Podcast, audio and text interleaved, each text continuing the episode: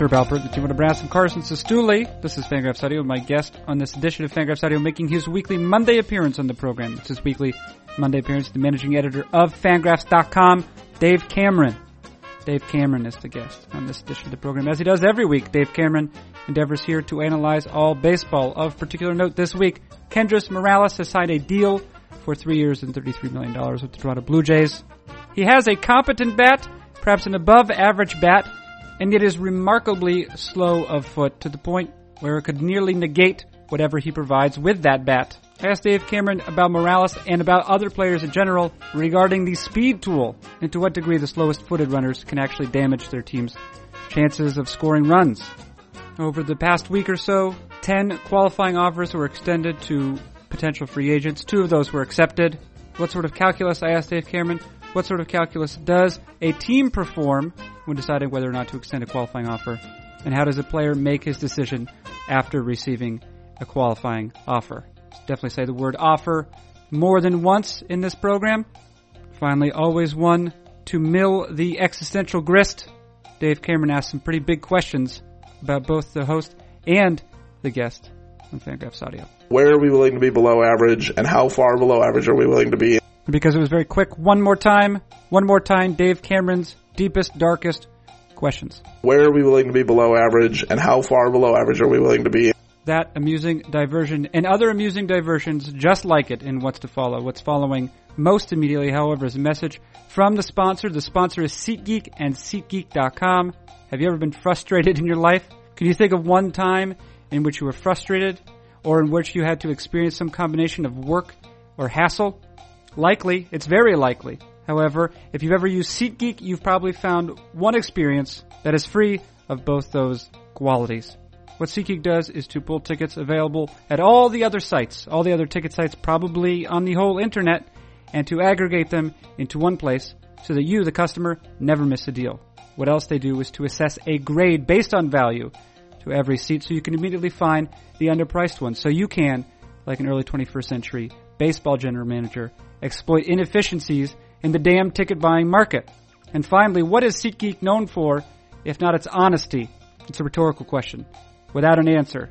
But here's a point that unlike StubHub, which might assess fees or mysterious fees at some point along the way, what SeatGeek does is not do that. They never assess fees at any point from the beginning to the end of a transaction. And for having endured all of these words about SeatGeek, what you can do is to get $20 for free from them. It's a rebate. It's called a rebate. And here's how you claim it. What you do is you download the free SeatGeek app. You go to the settings tab, settings tab, settings tab, and click add a promo code. Enter the promo code FANGRAPHS, F-A-N-G-R-A-P-H-S. SeatGeek will send you $20 after you've made your first ticket purchase. Download the free SeatGeek app and enter the promo code FANGRAPHS today your nearest possible convenience. With which utterance we have concluded the sponsor's message and nearly the whole introduction. What is it? It is Fangraphs Audio. Who does it feature? Managing editor of Fangraphs, Dave Cameron. When does it begin? Right now.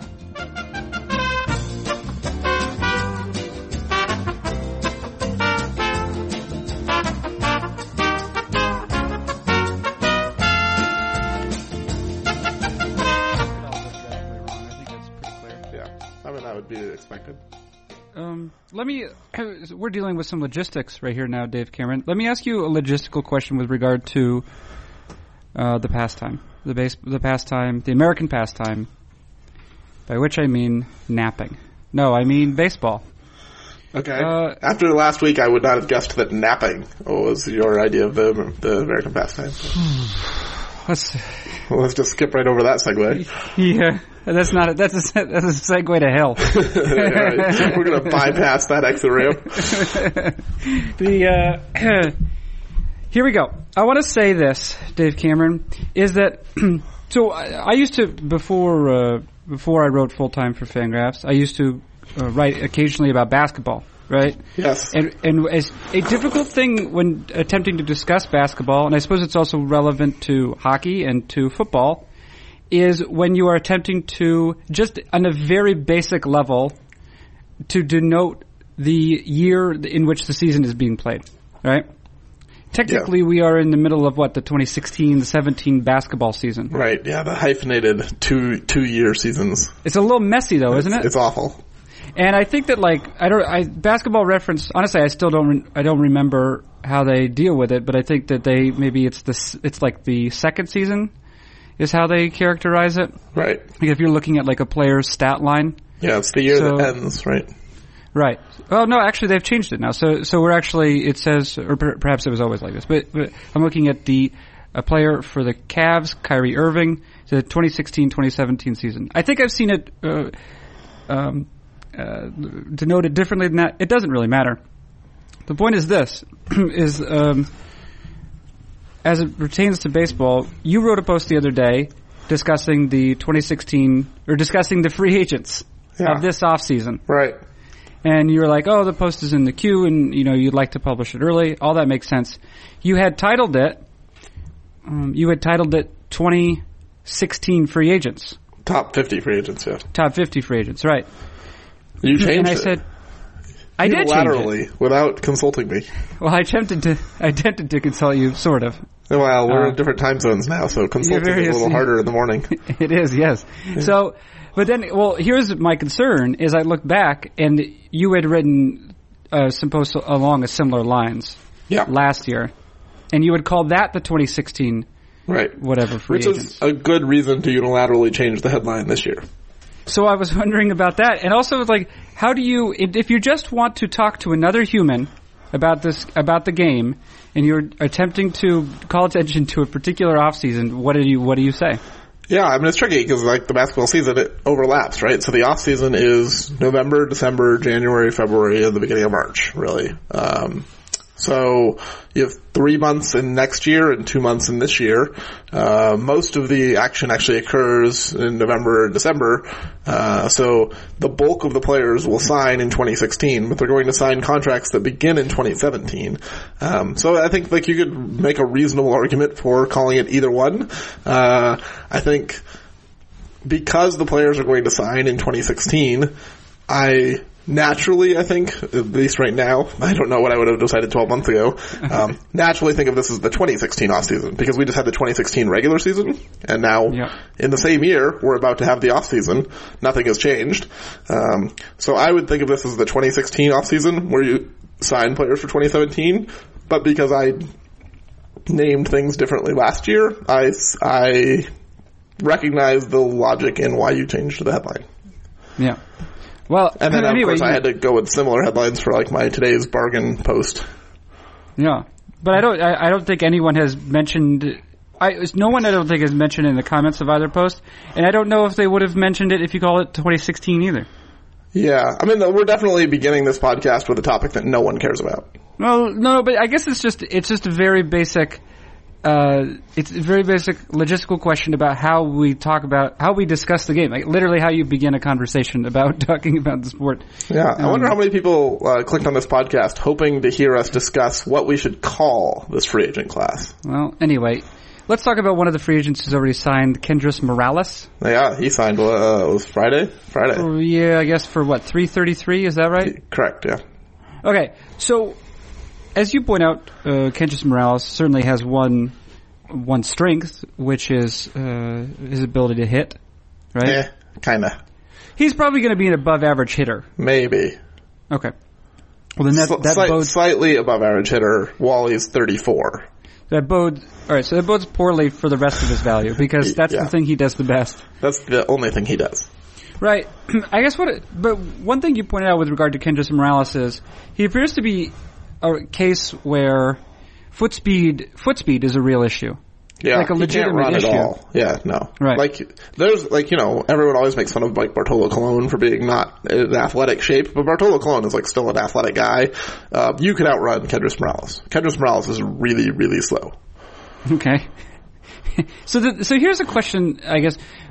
Now you, you you you see scouting reports, and occasionally you will see a great deal of enthusiasm ab- about a player's foot speed. Um, now, perhaps it's, it hasn't been the case as much over, say, the last two, three, five years. But sometimes you do see w- what you might consider an unreasonable amount of enthusiasm, given the degree to which uh, given the, the in some cases the limited degree to which foot speed can actually create value.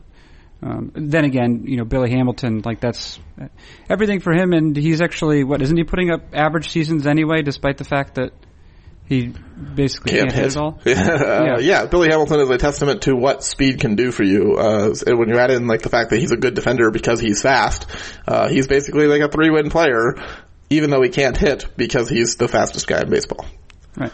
So, so with regard to slow players, though, it almost seems like if you're watching a game, um, and because of the market in which I live, I'll occasionally, you know, watch a Red Sox game, mm-hmm. uh, and there's, it's almost with, it, there's like a sort of um, it is really just a b- bemusement usually with regard to slow players, right? I mean, David Ortiz is not fast. Right. Everyone knows he's not fast, and he, in addition to being fast, he's also just like I think he's had some leg injuries, right? Right. He's a forty-year-old person, right? So he's not going to move very well. Um, but I'm interested. What is the like? What is what is the how bad can uh, seriously below average foot speed make a player? Yeah, I mean, I think with the worst base running season we've seen uh, for the years in which we have kind of like total, not just stolen bases and caught stealing, but like you know, first to third advancement or second to home advancement or first to second advancement sometimes for these super slow guys. Um, I think the worst we've ever seen is something like negative ten or negative eleven runs, which I think was maybe a Prince Fielder season or an Adam Dunn season. It's, I think, one of those two. Adam Dunn okay. feels more correct. Um, it might actually, it could also be Victor Martinez, who's crazy slow. Um, but the guys like that who are basically designated hitters who cannot run and they just like have no mobility. Um, they uh, can cost their teams almost a win uh, off of their overall value based on the fact that they are so hard to score. And so I, th- I think when fans look at these guys, like, and I think someone even said this in response on Twitter or something, like we don't pay these guys for their speed. We don't care if they're fast or not which I agree that that's the position teams are taking, but they should care because mm-hmm. we don't actually care about batting average or on base percentage or slugging percentage. What we really care about is runs because runs are what determine whether you win or lose at the end of the game. So in any given game, you're trying to figure out how you outscore the opponent.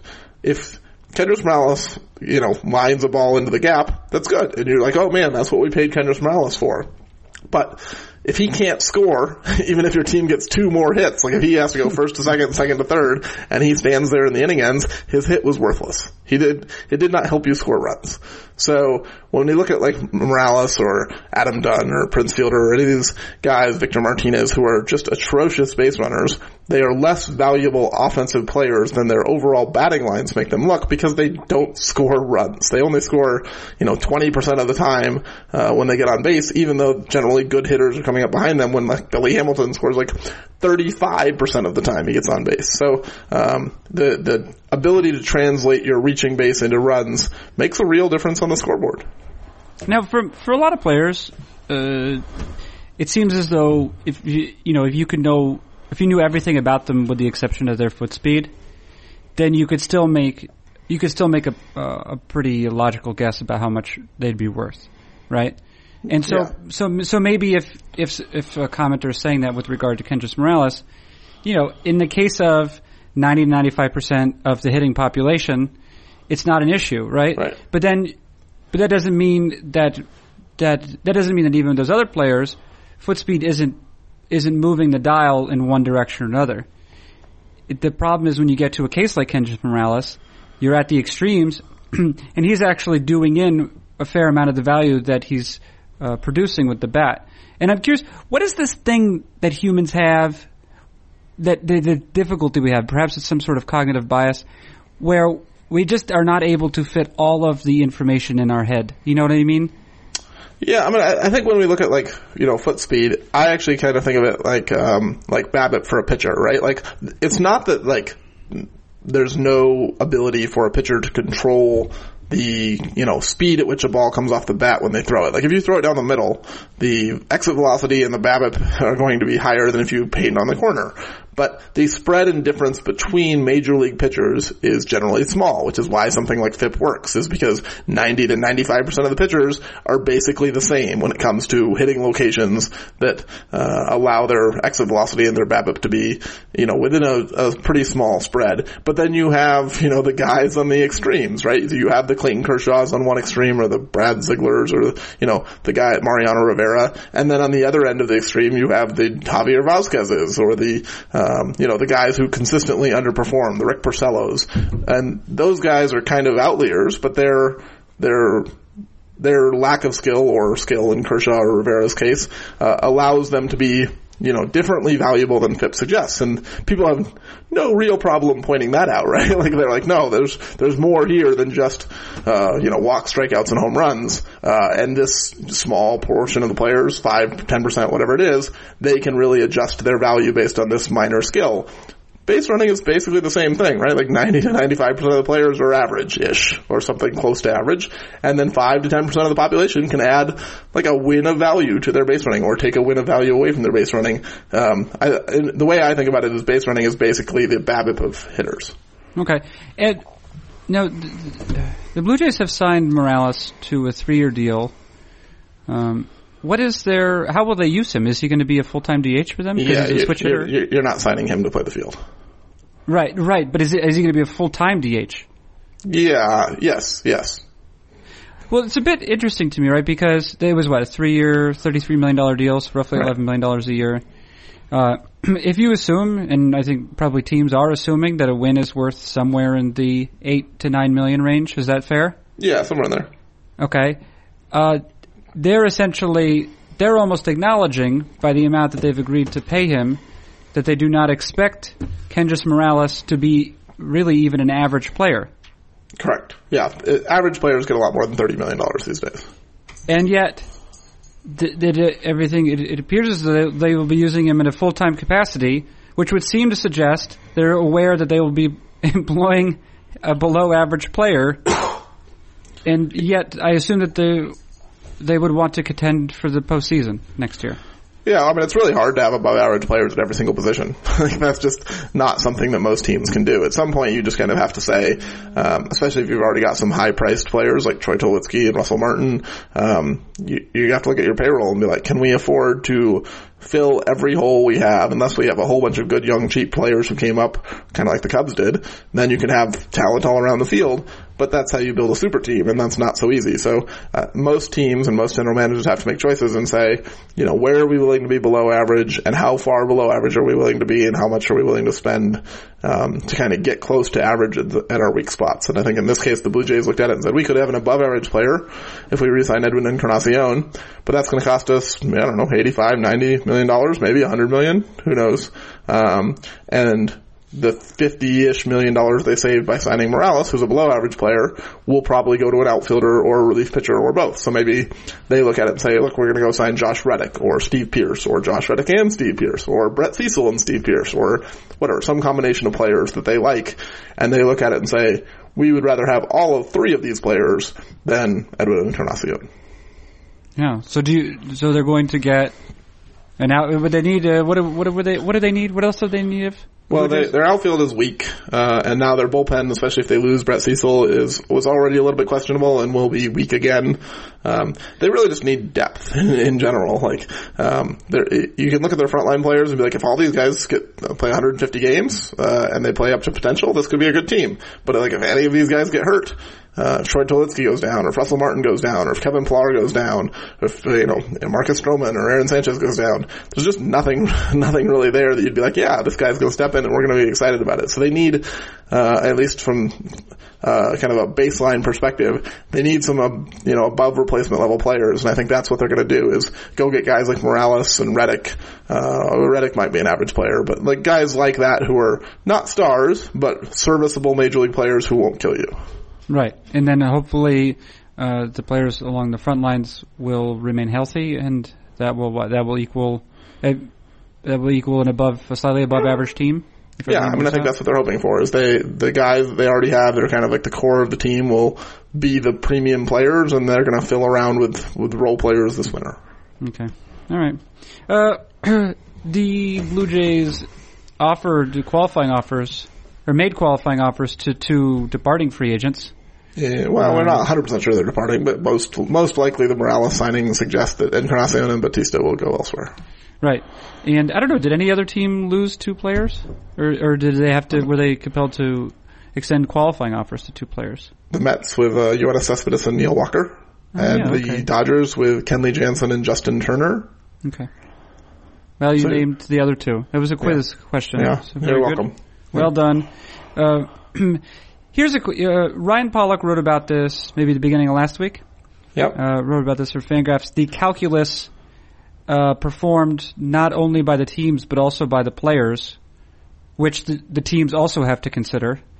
Um, what the players' calculus is for accepting, both for extending and accepting or, or rejecting the qualifying offer. Would you would you discuss that a little bit? I mean, to, you know, to degree you need to rely on Pollock's piece, that's fine. But also, just I guess in general, the sort of the math that goes on behind the scenes to determine that. Yeah, I mean, I think if you're looking at it from a player's perspective, it's a fairly easy decision in terms of what do I expect to get as a free agent uh, with a qualifying offer attached. So if I reject the qualifying offer, I've got compensation attached to me. You know, factoring in that tax, how much do I think I'm going to get paid on a multi-year deal? And then if I take it, say I'm going to get $17 million for next year, do I believe that the risk of an injury or a down season is worth it to me to re-enter the market next year uh, after having made 17 million for the first year, and then try and get another multi-year contract after that. So, say you're, um, you know, a marginal player. I think Luis Valbuena was brought up in Ryan's piece, and you think you're going to get two years and 20 million, or two years and 22 million, or something this winter it's easy to take the qualifying offer because you get 17 million up front. Now you only have to make five million dollars next year in order to break even. Um, and if you, you know, you at, at this point in Major League Baseball, five million dollars is like you have polio and you lose a leg. like you, you don't have to do much to be worth five million dollars in the free agent market anymore. So the risk is very minimal. Really, the sweet spot is kind of like that 30 to 40 million dollar range. Is these guys like say the Kendrick Morales of the world? He got 33 million dollars without the compensation pick being attached. He would not have gotten 33 million dollars with the compensation pick attached. He probably gets 10 million, 15 million, the teams would have really taken that tax into effect. So if he would have been offered the qualifying offer, he almost certainly would have taken it. He would have taken the 17 million dollars and been like, yep, I'm good. I'll play one year at 17 million. Um, so those are really the guys who get pounded, uh, by the draft pick tax the most heavily. If you're over 50 million in expected contract, um, it's pretty easy to say, I'm going to turn this down. Uh, occasionally you'll see like an Ian Desmond whose market crashes and he ends up settling for $8 million, but he's going to get a decent paycheck this winter. He's not going to be that much worse off than he would have been if he had taken, say, four and sixty last winter. Um, so even that downside scenario is not that bad for the player. Were there any players who, uh, I mean, who were the players on that bubble this year? You mentioned Valbuena was maybe one of them. Yeah. And Uh, who who else was there, and did any of them receive the qualifying offer? No, so teams basically didn't make any marginal players qualifying offers this year. I think the one guy you could have made the argument for um, being an, interesting guy is Michael Saunders with Toronto. So Saunders had a terrific first half, is a talented player, um, has had signs of being an all-star. I think he actually made the all-star team this year, um, but he's also wildly inconsistent and injury prone, um, and has some real flaws. He strikes out all the time. So he's the kind of guy that you could look at and say, you know what, he's probably worth 12 or 13 million dollars, 14 million dollars on a one year deal. If I make him a 17 million dollar qualifying offer and he takes it, whatever, I'm overpaying him by two or three million dollars a year. That's not a big deal. If I make him a qualifying offer and he turns it down and I get a draft pick that's worth, say, $10 million, so this is roughly what a draft pick, uh, compensation draft pick is worth to a team these days, uh, that's way better. I would happily take the $10 million, uh, draft pick and let him leave, and then I'm in a pretty good situation. So you're, you don't actually need Saunders to take the, to turn down the qualifying offer that often in order for it to be a good strategy. But I think the Blue Jays looked at it and said, you know, what is the market going to pay Michael Saunders with the compensation attached? And then you're probably looking at it and saying teams aren't going to commit long term to a guy with this inconsistency, with this injury history. So if he's looking at a one year deal and teams are looking at a $10 million tax on top of their signing, he's going to get crushed. And, uh, he probably would be advised by his agent to take it, you know, 90, 95% of the time. Uh, so therefore making the, making the qualifying offer to try and get the pick isn't worth it. Okay. Uh, You mentioned uh, today you, you looked at some of the players you expect to be free agent bargains. Of course, Yep. uh, uh, I suppose implied in this is that they will receive a certain type of contract, um, maybe based off of either your estimate or the, the estimates of the crowdsource uh, of the crowds, and then. Uh, but you think that they'll be worth more than that? I assume that that's that's the basic calculus that you're performing. Correct. It's uh, value I expect the team to get versus price I expect the player to sign for. Right. And number one is Justin Turner. Yeah. Number one is Justin Turner. Hooray, Gingers. Yeah, but Justin, so Turner is interesting, right? And I'll be honest, I even, even looking as a sort of person who has definitely looked, looked, looked multiple times at his Fangraphs page, the notion of Justin Turner, you know, star player is still one, uh, to which I'm becoming accustomed. Right. It's not a thing that I think people are still willing to accept, even after three years of him playing at that level. Right. And, well, because I guess it happened uh, some somewhat late, didn't it? I mean, he was. Uh, Yeah. he, I feel like he was like a second, like a an occasional second baseman for the Mets a few years he, ago. He was a utility player with the Mets who had no power and basically it wasn't a great defender. He was basically around as a contact, uh, you know, 85 to 90 WRC plus guy, you know, bench, bench bat, platoon guy who would play against lefties but was not worth a starting job. And then he went to Los Angeles, figured out how to hit for power and became a four win player. That's right. Is there any? Uh, do you think there's any merit to to making a comparison between? Uh, Turner and, and Josh Donaldson, the way that uh, both, I guess, because of the age at which they've broken out and the method by which they've done it. Yeah, I mean, so Turner would be a very poor man's Josh Donaldson. I think like both kind of had similar, um, backgrounds in terms of, you know, they weren't great players. They were, uh, kind of seen as you know, fringy guys and then they had their breakout. Donaldson's breakout was, you know, I'm maybe the best player in baseball not named Mike Trout where Turner has never reached that level. Um, he's been a good player but not an elite MVP candidate the last few years. But you could look at it and say, you know, what did you think about Josh Donaldson after his first year? What did you think about Josh Donaldson after his second year, and how quickly did you become accustomed to the fact that Josh Donaldson was a star? I think the mm-hmm. magnitude of Donaldson's performance made it easier to buy into, right? When you have seven or eight win seasons, it's like, oh, that's really hard to fake. Mm-hmm. Turner has had more like four win seasons, which I think are probably a little bit easier for people to overlook. Um, and uh, so I think to me the comparison is more like Daniel Murphy, right? So like Murphy last year as a free agent, there was a lot of skepticism. No one really wanted him. He was kind of sat out there for a little while. Ended up being, I think, the Nationals' third choice to fill second base. Um, but, you know, people looked at it and said, we don't buy the power breakout of the second half. It just hasn't gone on long enough. The track record's not long enough. Um, you know, the contact skills are fine. The defense is whatever it is. It's not that great, but it's not going to kill you. Um, but we just don't think you're going to hit for enough power to, to be as good as you were in the second half of 2015. And then obviously Murphy was fantastic this year and finished in the top five in MVP or will finish in the top five in MVP voting.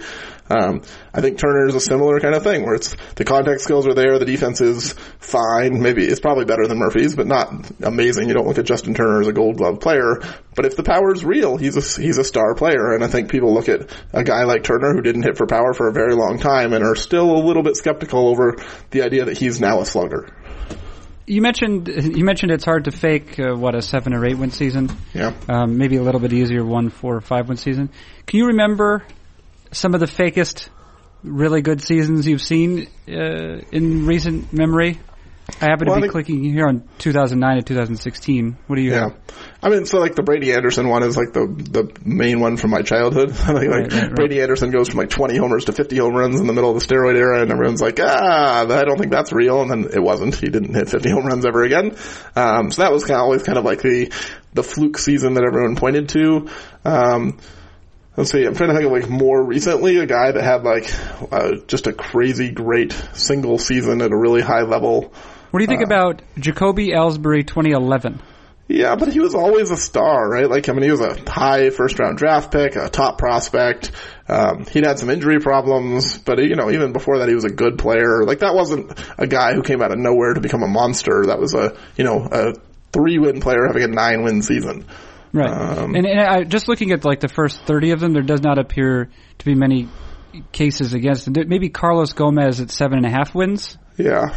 But, uh, and a lot of that would be driven by, um, you know, really high defensive valuations, which I think people are a little more skeptical of. That's not really the case with like Donaldson or Turner or these guys who, Murphy, who are, who are doing it with a bat. Like that's, um, when you have like a really monster seven or eight win season that's driven by offense, that's, um, it's, it's not so easy to fluke that.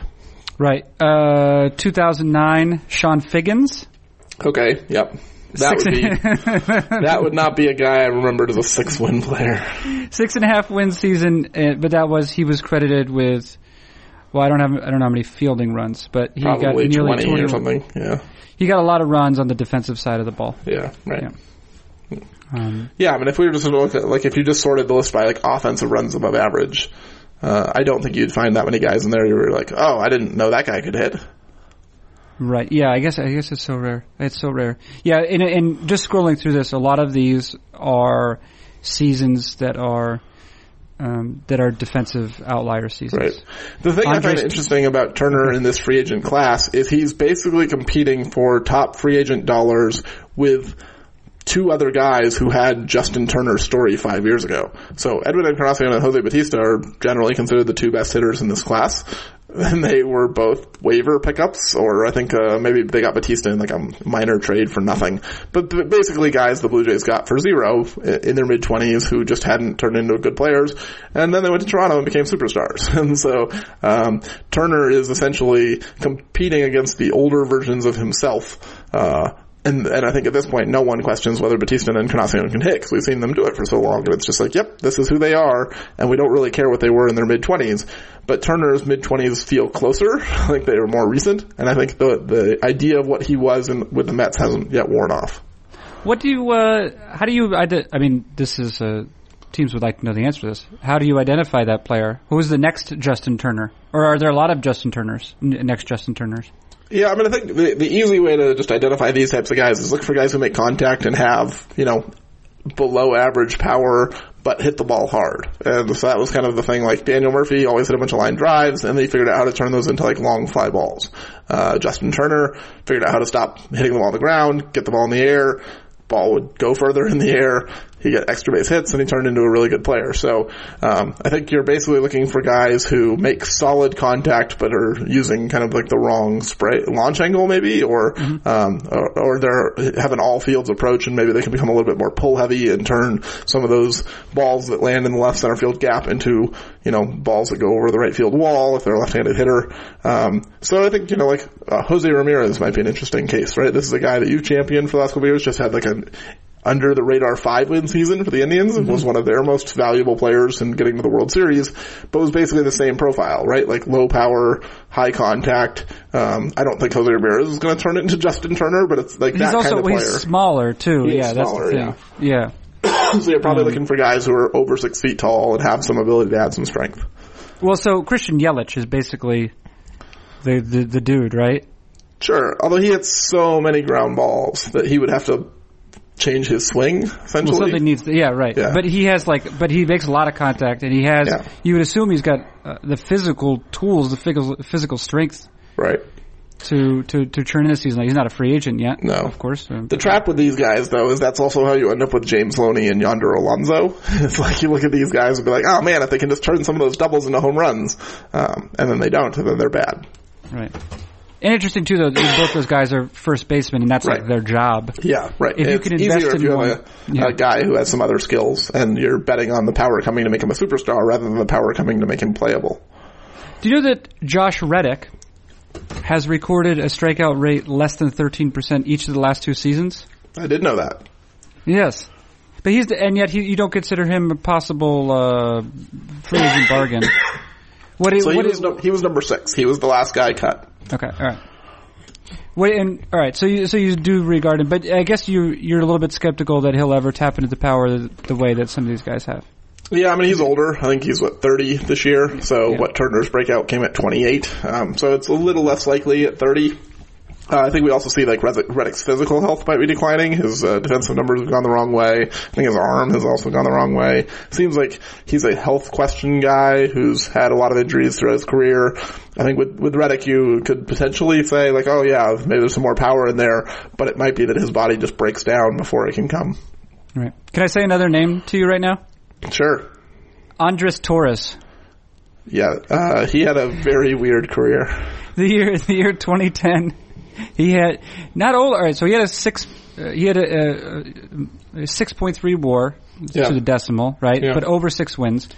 He did have 20 fielding runs. He also had a 125 W. He had a, a batting like 25 percent better than the league average Yeah, that year. right. It was a weird year. Yeah, that was a weird year. Yeah, Franklin Gutierrez, do you think that was, or was he just a was he like a crazy? he was like was the just a best. crazy defender. He was the best defensive outfielder in baseball who had one season as a really good hitter. What's the what's the longest we can really reasonably expect?